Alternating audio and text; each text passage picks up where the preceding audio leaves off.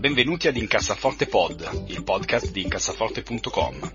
Carlo, Tommaso ed io cercheremo di aiutarvi ad avere una vita finanziariamente più serena ed equilibrata, evitando se possibile di spendere soldi in stupidaggini ed investendo i vostri risparmi in modo sensato. Incassaforte Pod, il podcast di diventare ricchi. Oh, un'ultima cosa, questo podcast ha solamente scopo informativo ed il contenuto non è da intendersi come sollecitazione all'acquisto o alla vendita dei prodotti finanziari discussi.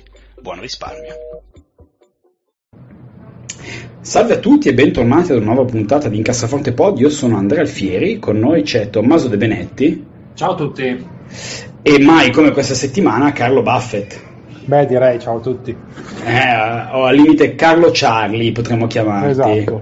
Che, Esatto. che, è una specie di vezzeggiativo raddoppiato e tra l'altro Charlie è anche quello vecchio dei due, quindi Esatto. c'è decisamente... Esatto. Sembra un 97enne molto vicino a- al Nosferato di Murnau, quindi direi che l'aspetto è quello, per cui va bene. Molto bene, Murnau io la prima volta che l'ho sentito nominato è stato ovviamente nel film di Fantozzi. Esatto. Eh, con le, le proiezioni comunque, comunque insomma ancora stata Kotionki, che in, in Fantozzi la chiamano in un altro modo, è Potionki, mi Pot- pare. esatto. In Fantozzi. Anche lì eh, grandi momenti di disgelo culturale che poi uno dopo anni all'università scopre ah ma allora non era una cazzata no no ma infatti, ma infatti cioè, Murnau esiste veramente cioè una di quelle cose Ma tra l'altro anche tutti gli altri, tutti gli altri registi che eh, Fantozzi cita nel colloquio con Guido Maria Ricciardelli esistono, cioè Griffith, eccetera, eccetera. Quindi, insomma, sì sì e hanno fatto possiamo confermare tutti film pallosissimi Certo. quindi quindi be- be- bene così. Ehm, I mercati sono all time high, e continuano a salire in modo assolutamente inarrestabile, quindi diciamo bene se avete investito, meno se volete investire. Eh, Credit Suisse, non so se non abbiamo mai parlato di- di- di- dell'implosione della mitica Archegos Capital, eh, ma Credit Suisse continua a ciucciare la banana, poverino, è app- è appena uscita oggi la notizia che a fronte dei famosi 5 billion che hanno perso eh, a causa del- dell'implosione del Family Fund eh, Archegos hanno guadagnato solo 17 milioni di fees, eh, quindi veramente un perfetto esempio di risk management da parte di questa grande banca. Ehm, Carlo Tommaso, altri commenti di attualità prima che passiamo ai nostri argomenti della settimana? ma no la settimana scorsa avevamo parlato de- delle cripto che erano andate giù adesso sono tornate a dei livelli più o meno pre-dip quindi è un mercato assolutamente random e, e nessuno sa cosa farci Sì, io sottolineo invece che zitto zitto l'SP500 è in zona 4200 punti, quindi boh, la mia faccia è sempre più a punto di domanda, ma eh, del resto che noi non capiamo nulla, o almeno io non capissi nulla è cosa nota, per cui eh, andiamo avanti così. Sì, beh, questo oramai uno deve dare per assodato no? il fatto che who the hell knows eh, ed è la ragione principale per la quale è, è sempre sbagliato, secondo me, andare all in su una qualunque strategia, no? visto che di base c'è sempre una grande componente alea e avere posizioni estreme, no? quindi quelli che vendono tutto e tengono tutto in cash, o quelli che sono investiti al 100%, o quelli che vendono tutto e comprano armi e munizioni, sono posizioni che se ti va bene, ovviamente vinci la lotteria, ma statisticamente, insomma, eh, non, non- sono, non sono- non sono una grande idea, perché anche quando tutto sembra far pensare che accadrà una cosa, poi magari ne accade, ne accade un'altra. Eh, abbiamo ricevuto, allora, eh, su YouTube, ricordiamo eh, questa cosa, io avevo fatto una eh, scommessa, avevo lasciato una scommessa aperta che eh, SpaceX e Elon Musk non sarebbe andato a colonizzare Marte entro 2026-2027, adesso oramai non ricordo più quali erano i termini della scommessa, la persona che ci aveva ridicolizzato e perculato eh, sul commento, eh, so che ha postato, non lo, non lo nominerò, ma ha postato un commento su YouTube dicendo che accettava la scommessa, ma poi lo ha cancellato, quindi questo fa sì che tu sia un po' pavido, eh, tu anonimo, ma ci scrive... Me è eh, uno che non se ne lega il titolo ecco. No, per niente, per niente, per niente. Eh, però ci scrive Marsag, eh, di cui non riveleremo l'identità anche perché non ce l'ha rivelata lui stesso, eh, via YouTube, che ci dice, Tommaso? Ci dice Andrea, sono un ingegnere aerospaziale. Condivido con te tutte le critiche al Musk personaggio e anche le critiche a Tesla sui fondamentali, ma SpaceX è un'altra cosa. Non so se riuscirà a raggiungere Marte entro il 2028 o il 2030, ma da detto ai lavori posso dirti con cognizione di causa che loro sono dieci anni davanti a tutti e che se qualcuno può riuscirci al momento sono loro. Sì, eh, il mio commento, poi passo la palla a voi. Allora, in primis, eh, qualsiasi super eh, diciamo, annuncio eh, roboante può accadere con un breakthrough, no? questo, questo, in primis. Secondariamente io non sono un ingegnere, quindi mi fido del parere del nostro ascoltatore. Eh, segnalo giusto una cosa, in SpaceX è molto diversa eh, dal punto di vista strutturale eh, degli, altri, dagli altri progetti di Elon Musk nel senso che in SpaceX lui è quello che in America chiamano il money guy, cioè quello che ci mette i soldi, ma di base non interviene eh, tantissimo nel day by day. Eh, a differenza di quello che è eh, Tesla o la bellissima Boring Company che ha appena fatto un tunnel diciamo che sembra praticamente una fogna con dei led a, a, a Las Vegas e l'ha venduta come, come una rivoluzione. Quindi SpaceX è sicuramente una cosa seria, perché comunque ha vinto vari contratti con il governo americano per mandare gente nello spazio, quindi insomma sicuramente lavorerà bene. Eh, quello che si dice dal punto di vista degli addetti ai lavori è che lui sia semplicemente quello che si occupa eh, della parte di denaro. Recentemente c'è stato un, un bid da parte del governo eh, appunto per questioni aerospaziali, tra gli altri partecipava anche, tra l'altro non mi ricordo Carlo eh, come, si, ah. come, si, chiama la, la, la startup di, di, Bezos? Ah, mi sfugge però. Uh... Insomma, hanno partecipato in vari. Bezos. Esatto, Spe- Spe- Amazon Space eh, e ha vinto SpaceX. Quindi sicuramente, sicuramente eh, è un'azienda che fa le cose bene, ecco, Blue, mettiamola. Blue Origin, Blue Origin. Blue Origin, esattamente, esattamente. Quello che si dice è che giustamente Elon Musk, devo dire molto furbescamente da questo punto di vista, ha fatto questo bid molto al di sotto di quello che è il, il, il suo costo reale, quindi diciamo perderà soldi su questo bid, ma conta diciamo, di guadagnare notorietà e quindi poi di poter portare SpaceX ad un IPO, quindi ad, un, ad un'OPA sostanzialmente, e quotarsi in borsa prendendo un sacco di soldi. Quindi diciamo è un'operazione di marketing. Dal punto di vista del marketing, Musk è un genio incontrastato, questo è, è, mi sembra piuttosto evidente. Quindi eh, grazie Marsag per il commento, eh, non so se Carlo Tommaso volete aggiungere altro. No, beh, boh, non avendo competenze in merito non so dire, ovviamente la scommessa era sul, sull'arrivo specifico su Marte, se ricordo bene era 2028, eh, però dobbiamo dare, a, dare un'occhiata. Sì, sì, que- quella è sempre valida, eh? adesso chiunque voglia mettere dei sacchi io sono pronto a metterceli, che non lo faranno mai.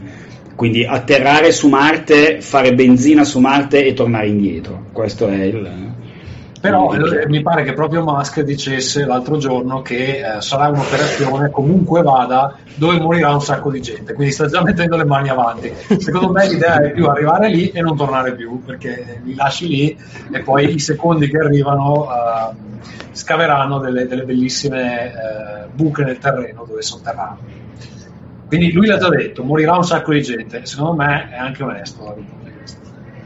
Sì, diciamo che a me viene, esatto, viene, in mente la, la famosa GIF uh, che trovate su internet, uh, Boy it escalated quickly, cioè questa cosa del, del, dei razzi che esplodono, l'avevo detta io in realtà, ma come, ma come, ma come battuta perché um, eh, era stato quando eh, era appunto il, era esploso qualche cosa in, in area, avevamo fatto il parallelo con, con, una Tesla che era bruciata, no? quindi era semplicemente una battuta di, di questo genere. Eh, poi però eh, la cosa è andata avanti e comunque mi piace che ci sia del movimento intorno a questo, quindi bene così insomma. Anch'io non credo che nel 2028 ci saranno uomini o bipedi camminanti su Marte, forse una scimmia magari, non lo so, però per il nome... Sì, o, o, o, dei robot, voglio dire.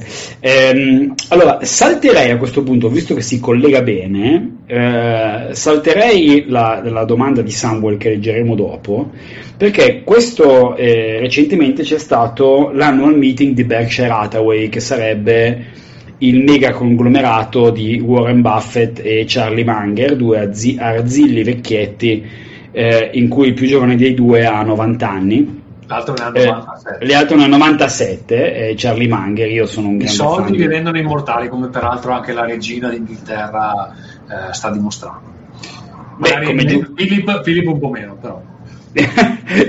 come, giusto così e eh, a una domanda eh, adesso magari non tutti lo sanno ma eh, una, una, grossa parte del business di Berkshire Hathaway è ehm, diciamo, il mondo delle, delle, assicurazioni. Loro assicurano, hanno due, due branche mh, grosse di assicurazioni, una è Geico, che è un diciamo l'equivalente di, una, di un'assicurazione low cost eh, statunitense per, eh, diciamo per, per consumer.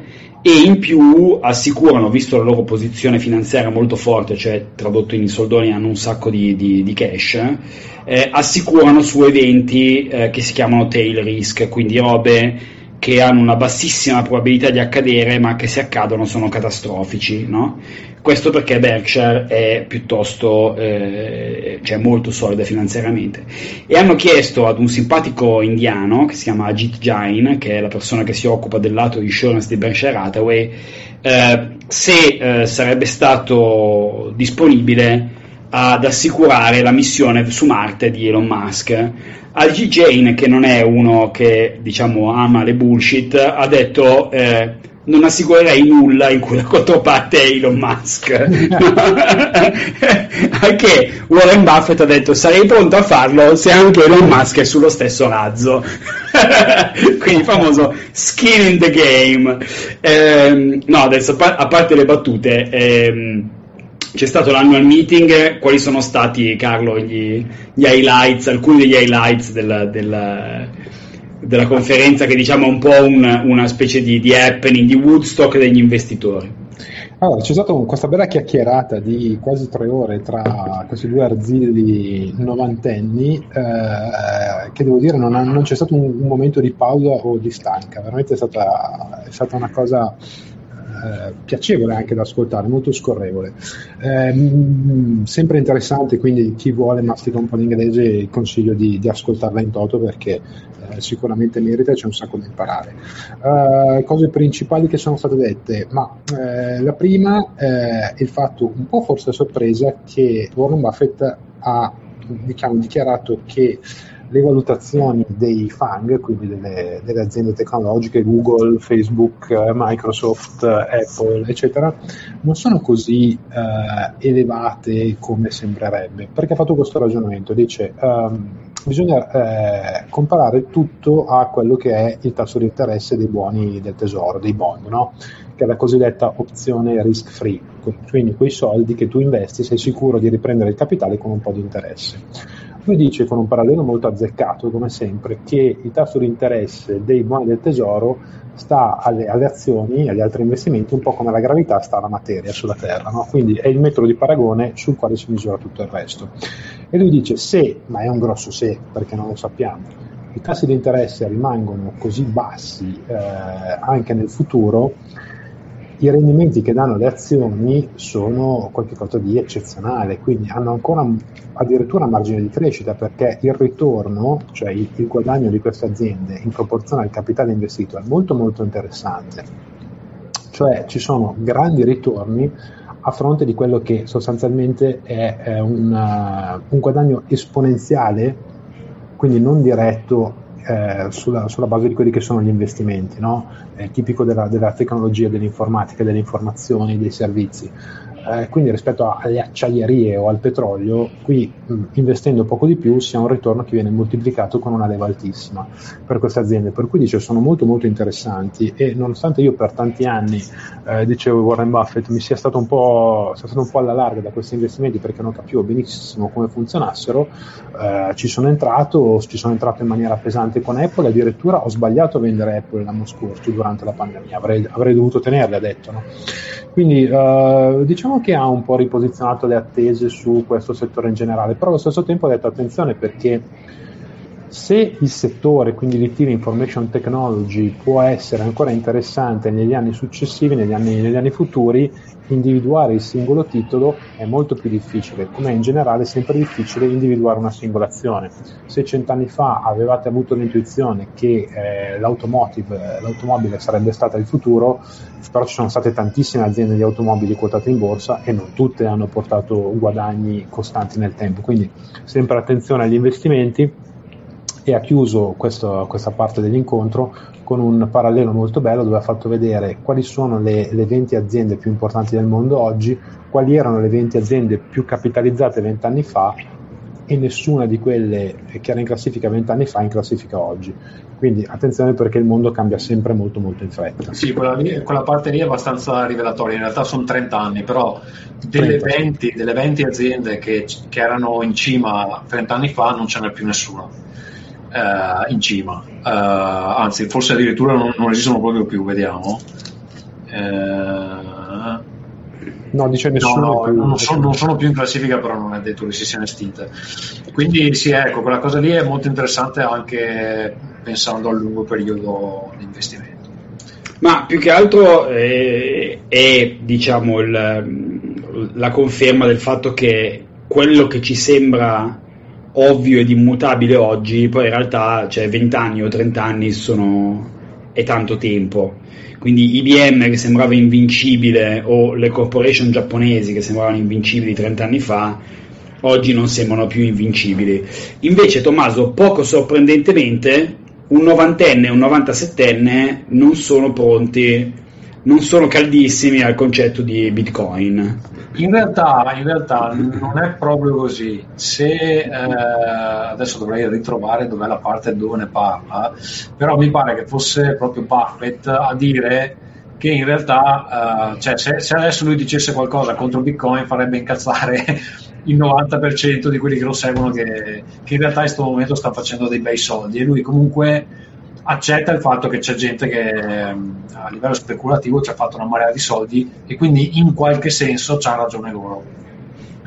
Uh, quindi lui mh, era un po' più uh, aperto verso questa cosa, invece l'altro, uh, però cioè, parliamo, scusa Andrea, parliamo di 97 anni, cioè gente non esattamente in contatto con la realtà tecnologica del presente.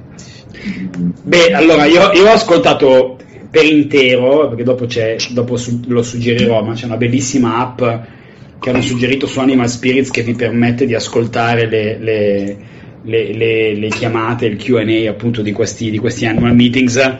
Cioè Warren Buffett ha chiamato più volte il suo iPhone the Apple, cioè la, la mela, no? Cioè fa I'm, only, I'm the only person that uses the Apple as a phone, cioè per, secondo lui Apple è tipo il, l'iPhone è Apple, non sa come dire. No? Sì, come, come, come, quando i tuoi genitori eh, confondono Google, Facebook e uh, browser, che è tutta la stessa roba.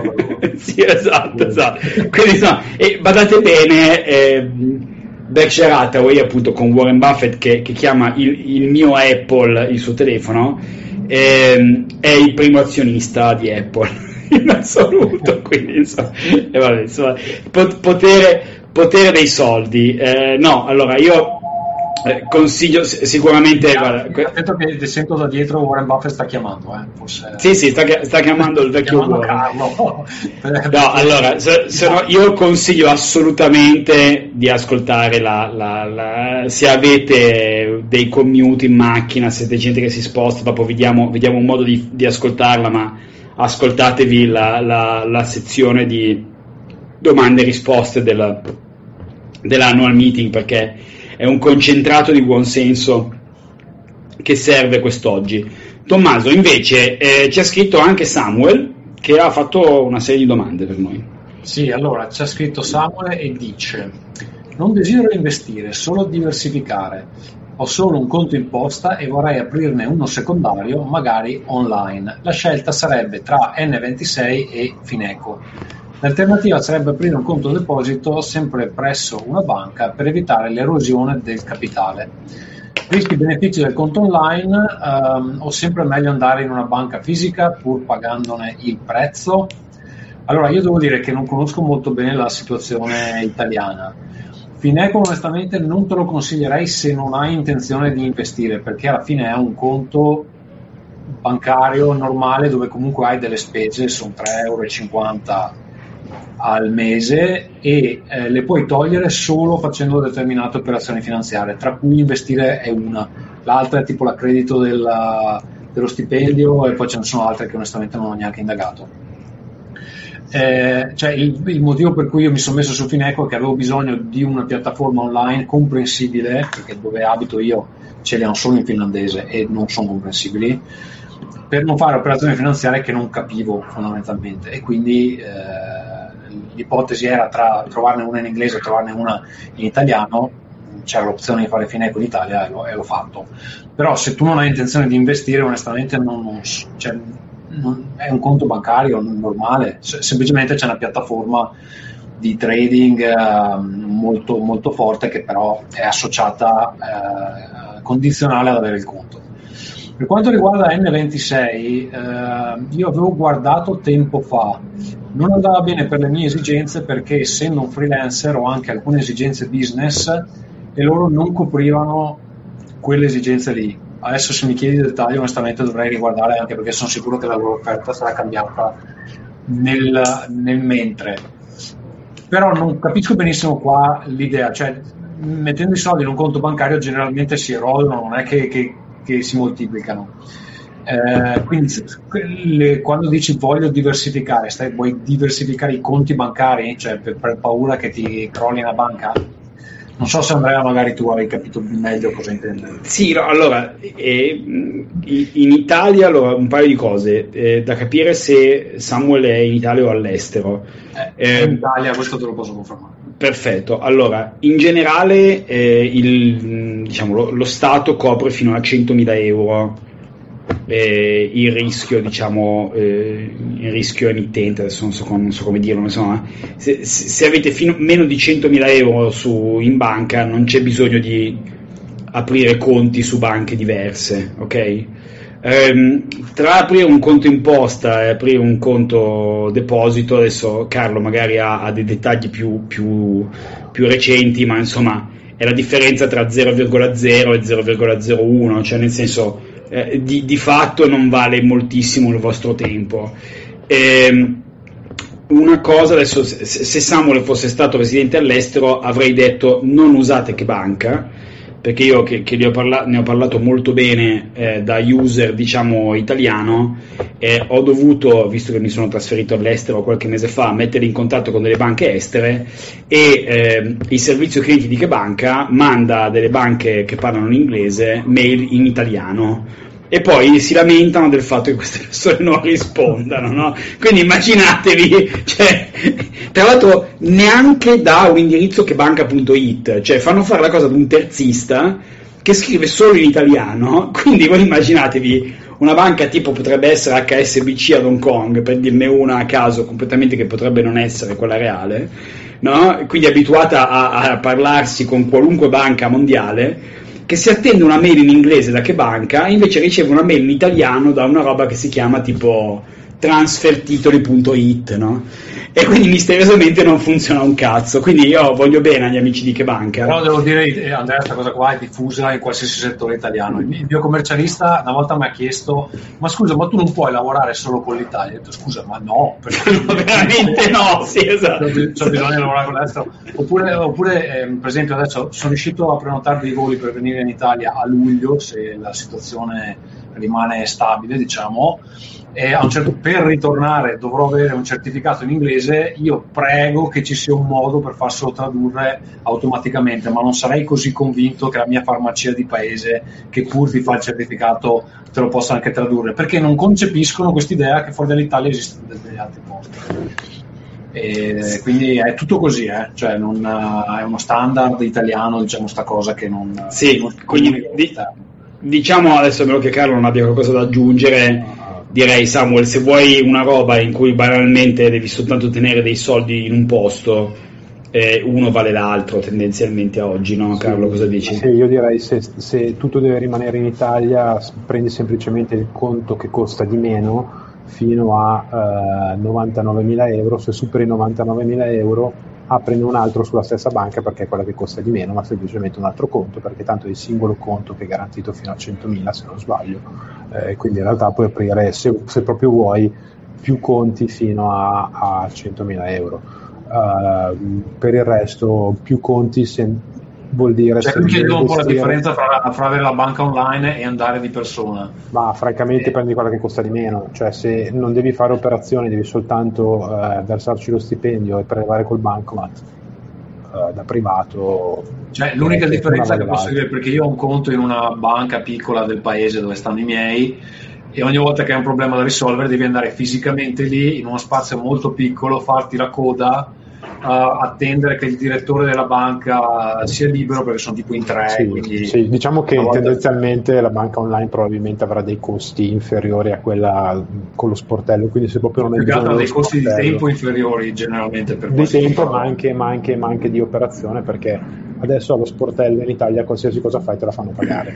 Quindi... Ma poi in realtà Tommaso c'è eh, per gente dell'età dei nostri genitori il fatto di poter andare a fare la coda allo sportello è un plus, no? a differenza per noi che è un minus, ma per, per loro è un plus, perché dicono almeno c'ho qualcuno con cui posso andare a parlare. Sì, eh, Per mia esperienza, perché ho fatto delle negoziazioni per, per terzi, le banche fisiche, se messe davanti all'alternativa di portare via i soldi, cioè tradotto, se i vostri genitori o voi stessi avete una quantità di denaro non irrilevante, quindi non 4.000 euro, no? ma una buona quantità di soldi, e siete nella banca del paese Pinco Palla da mille anni, se la banca online vi fa eh, servizi che costano un millesimo di quello che, che, vi costa la banca fisica, se voi andate e dite guardate, se non mi abbassi i costi di gestione io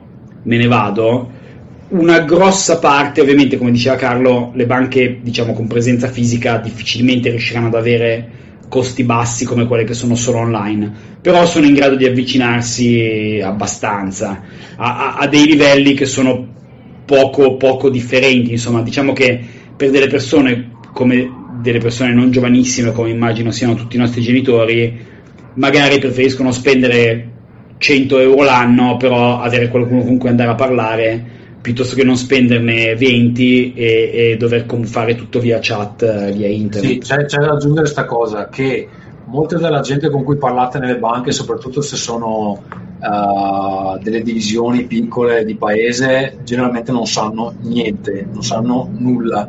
Però ogni tanto ti capita quella persona che ti risolve il problema irrisolvibile perché spesso, soprattutto se prendete una banca che non era nativamente digitale, hanno inserito dei servizi digitali che funzionano male e quindi serve una persona fisica da cui andare a lamentarsi eh, che te lo risolve lui a mano, ok? Quindi in quel caso consiglierei la possibilità di andare di persona. Se invece si sceglie una banca che è partita come banca digitale, in genere quei servizi lì funzionano bene perché è l'unico modo in cui possono fare tenersi i clienti. Mi è capitato con una banca che è in, in principio fisica, che avesse dei servizi digitali dove una volta che hanno fatto il rinnovo del sistema non funzionava più niente e ho dovuto andare fisicamente a parlare con il tizio che eh, mi ha fatto dei magheggi tipo Neo in Matrix per riuscire a fissare questo problema che mi, mi, andava in loop e non si riusciva a uscire da, un, da, una roba programmata alla cazzo di cane per dirla alla René Ferretti Sì, tenete presente solo due ultime cose, faccio, faccio un ultimo inciso sulle banche. Eh, giusto quello che dice Andrea, quindi negoziate le, le, condizioni se volete restare in una banca fisica, attenzione però alle variazioni unilaterali che la banca fa sei mesi dopo, un anno dopo, un anno e mezzo dopo. Ve lo dico per esperienza perché vi dicono sì, sì, sì, sì, sì, sì, poi tre mesi dopo ti rimettono fuori le spese che avevi prima. Quindi occhio, state molto attenti. E la seconda cosa a cui stare attenti eh, quando si va eh, in banca soprattutto se ci lasciate andare i vostri genitori che magari hanno una certa età, hanno la pensione, hanno la liquidazione, hanno un po' di risparmi, attenzione alle sole che gli possono rifilare eh, quelli della banca. Qui lo dico proprio in maniera eh, molto, molto schietta, non si arrabbi chi lavora in banca o chi è nel sistema bancario, però ancora tanti eh, individuano il cliente come qualcuno a cui piazzare i prodotti sola eh, che hanno, che, hanno, lì, quindi occhio. Se non altro la banca online non, non vi piazza le cose. Molto vero, assolutamente. Eh, molto bene, eh, direi cosa dite? Partiamo con i consigli della settimana? Vai. Tommaso. Allora, io vi parlo di Servant, eh, una serie eh, di, che si trova su Apple TV Plus, eh, servizio di streaming online di Apple che finora ho editato. In realtà mh, adesso inizia ad esserci qualche serie interessante, mi dicono che sia molto bella For All Mankind, mi dicono bene di Ted Lasso, però mi interessava sto Servant un po' perché lo, la spacciavano per la serie di Shyamalan, uh, in realtà Shyamalan c'è ma eh, fa il registro di quattro puntate, tra l'altro alcune di quelle che, che, che, ha fatto lui sono anche piuttosto forti. Um, in realtà la serie è scritta da un altro e eh, una serie, ci sono una serie di registi diversi di cosa parla? Allora, sono, eh, al momento sono due stagioni di 10 puntate, ho visto fino alla fine della prima stagione, adesso sto facendo una pausa prima di iniziare la seconda. E, ehm, allora, la premessa sembra che non possa andare molto lontano, in realtà sostiene un bel ritmo e diciamo aggiunge livelli di complessità andando avanti.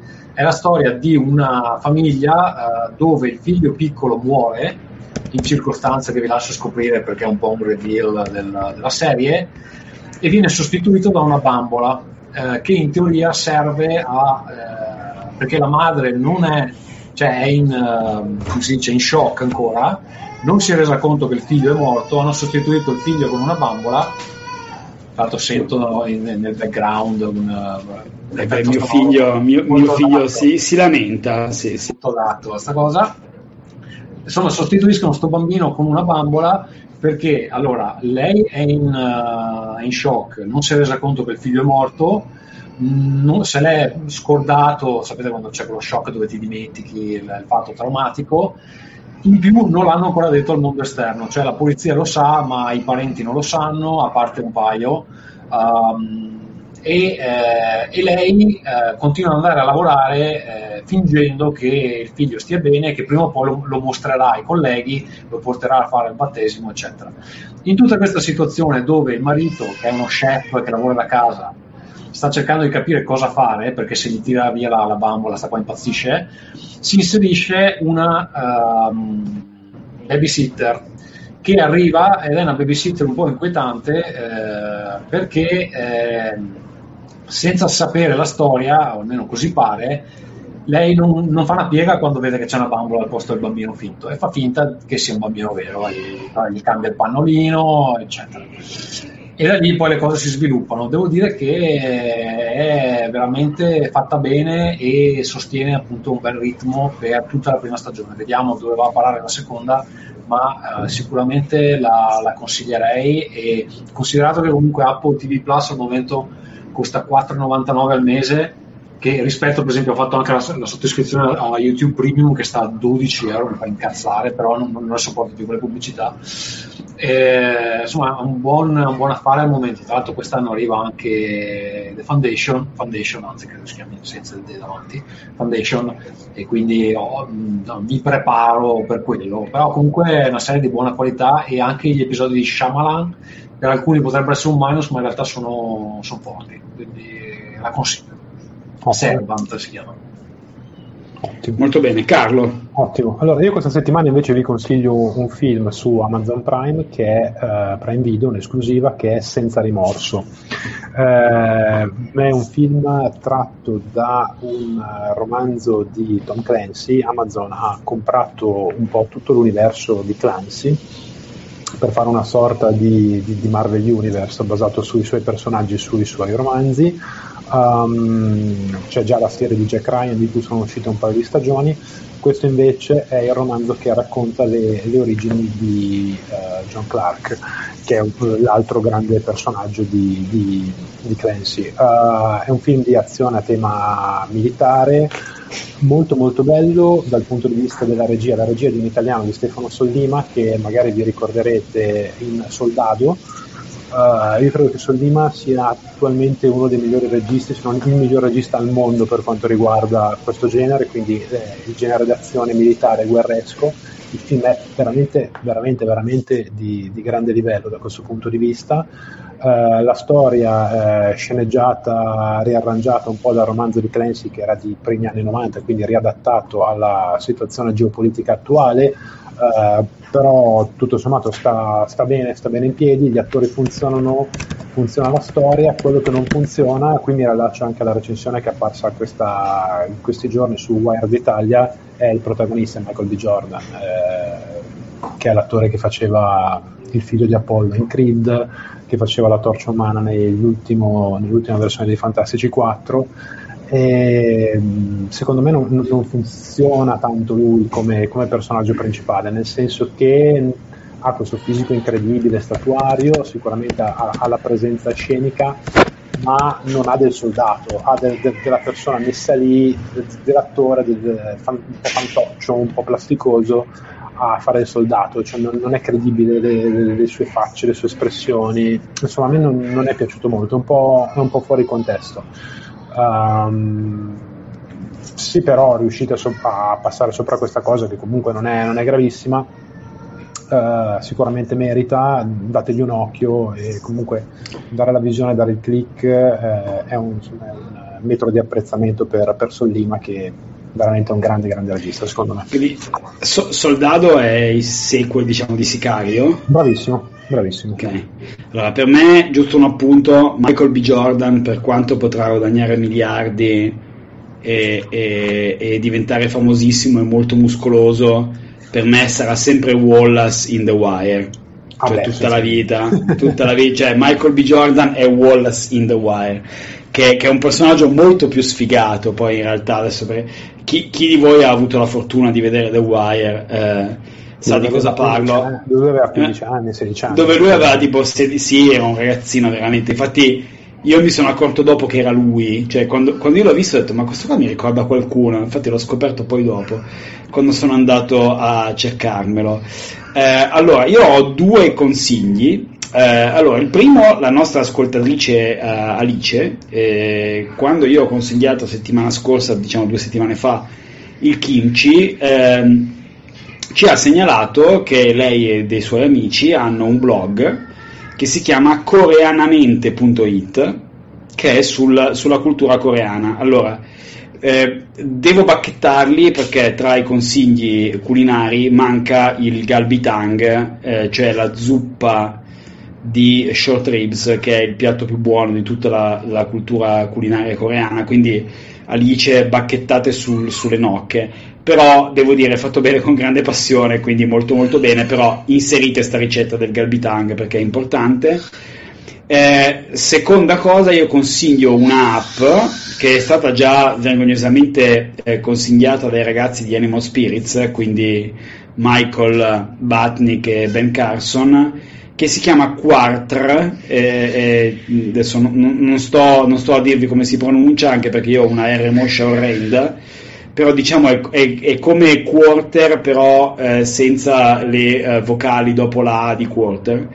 Ehm, ci sono app non si chiama Ramarro perché sennò potrebbe sì esattamente ma in più ad aggiungere livello di difficoltà addizionale c'è un'altra app che si chiama Quarter scritto uguale che non c'entra un cazzo con quella che dico io. Quella che dico io è quartra.se perché è un'app svedese che vi permette sostanzialmente una specie di mega aggregatore che voi mettete il ticker di una società, mettete il nome di una società e vi permette di ascoltare le uh, quarterly o le, o le, le, le calls diciamo, per l'investor relations e scaricare i PDF delle presentazioni. È il modo in cui io mi sono ascoltato la annual meeting di Berkshire Hathaway, che di solito era semplicemente in streaming su Yahoo, eh, che è tutto molto bello, però nel senso io eh, non ho tempo di stare seduto tre ore e mezza a, a guardare un video, quindi utilizzando questa app, appunto quart.se,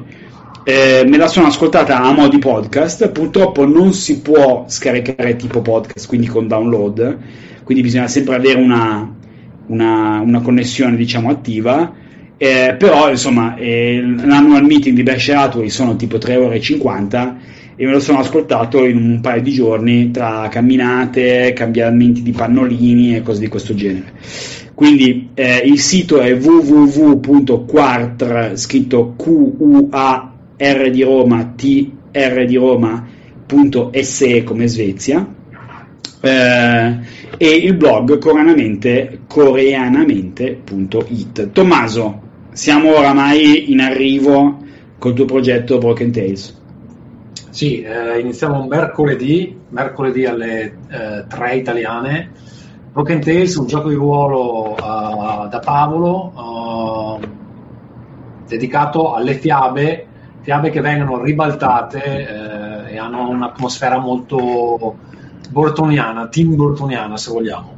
Eh, so che l'overlap fra appassionati di giochi di ruolo e appassionati di finanza è labile, però se vi interessa eh, penso partiremo abbastanza, abbastanza forti, quindi se volete darci i soldi, investirli in questo progetto, mercoledì 5 maggio dalle 3 fino a, sarà, durerà tre settimane la campagna e se volete darmi una mano o giocare a un bel gioco uh, Broken Tales su Kickstarter. Tommaso, perdona la grande volgarità dovuta anche al fatto che mi sono bevuto un terzo di bottiglia di Wild Turkey.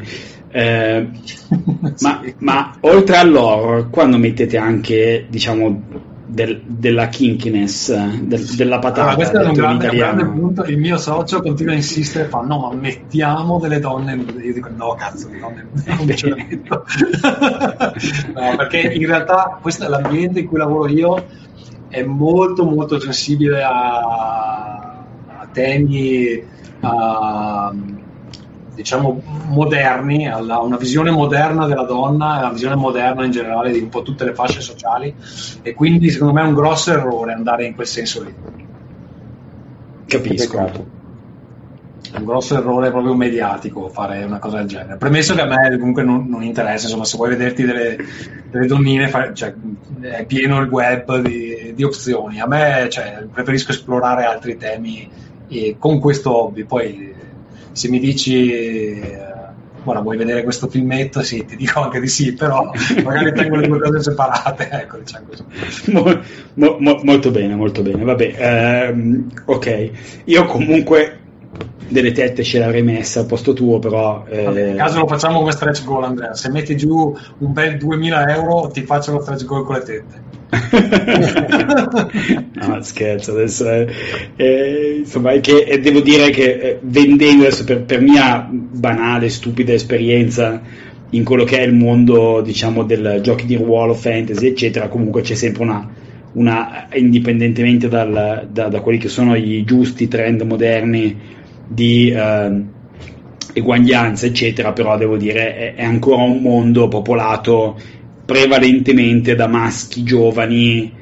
Eh, da, dall'alto sì, diciamo, tasso ormonale cioè, questo, questo sotto questa nicchia nel, nell'ambiente dei giochi è decisamente più progressiva rispetto a quella dei videogiochi per dire e, e, comunque ci sono ovviamente dei progetti che sfruttano un po' la figura femminile in, quel senso o anche altre figure se, se vogliamo Uh, però il vento uh, sta cambiando molto in, in, quel settore lì, quindi bisogna stare anche un po' attenti a come si propongono le cose. No, per...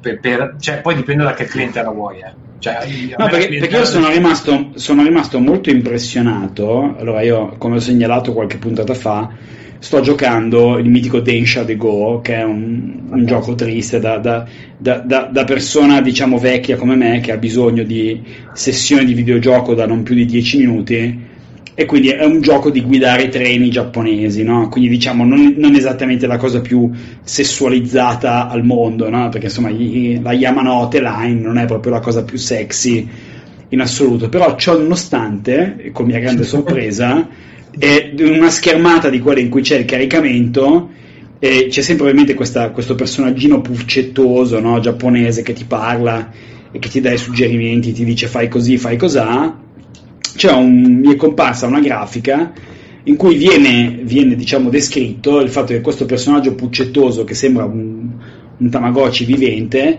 in realtà sarebbe una ragazzina di 22 anni con e c'è anche proprio eh, la 90 60 90 piuttosto cioè proprio ah, una cosa de... i giapponesi ce l'hanno un po' su questa cosa eh, insomma i, i, treni giapponesi sono il, il, luogo dei più grandi maniaci del, del, mondo stanno sui treni a palpare le persone nell'ora di punta quindi. sì io fortunatamente non sono mai stato palpato nonostante abbia eh, abbia percorso innumerevoli chilometri sui treni giapponesi non sono 90 60 90 sì. no più che altro sono 90 90 90 cioè una, spe- una specie di barile umano eh, molto bene, su, sur ce, come direbbero i francesi, possiamo chiudere, direi. Eh, a meno che non abbiate altre cose. Tommaso, dove ti troviamo? Allora, mi trovate su Twitter a @tdebenetti. E Carlo, ti vogliamo trovare da qualche parte? Vuoi farti trovare? Mi, eh, mi, trovate, chissà, chissà dove cercare, mi trova. Molto no, bene. Io sono molto poco social, quindi mi trovate qui e basta. Molto bene, molto bene. Grazie mille a, a Carlo Buffett. Io sono Andrea Alfieri, vi ringrazio e ci sentiamo settimana prossima. Ciao, ciao, ciao. Ciao, ciao, ciao. ciao, ciao.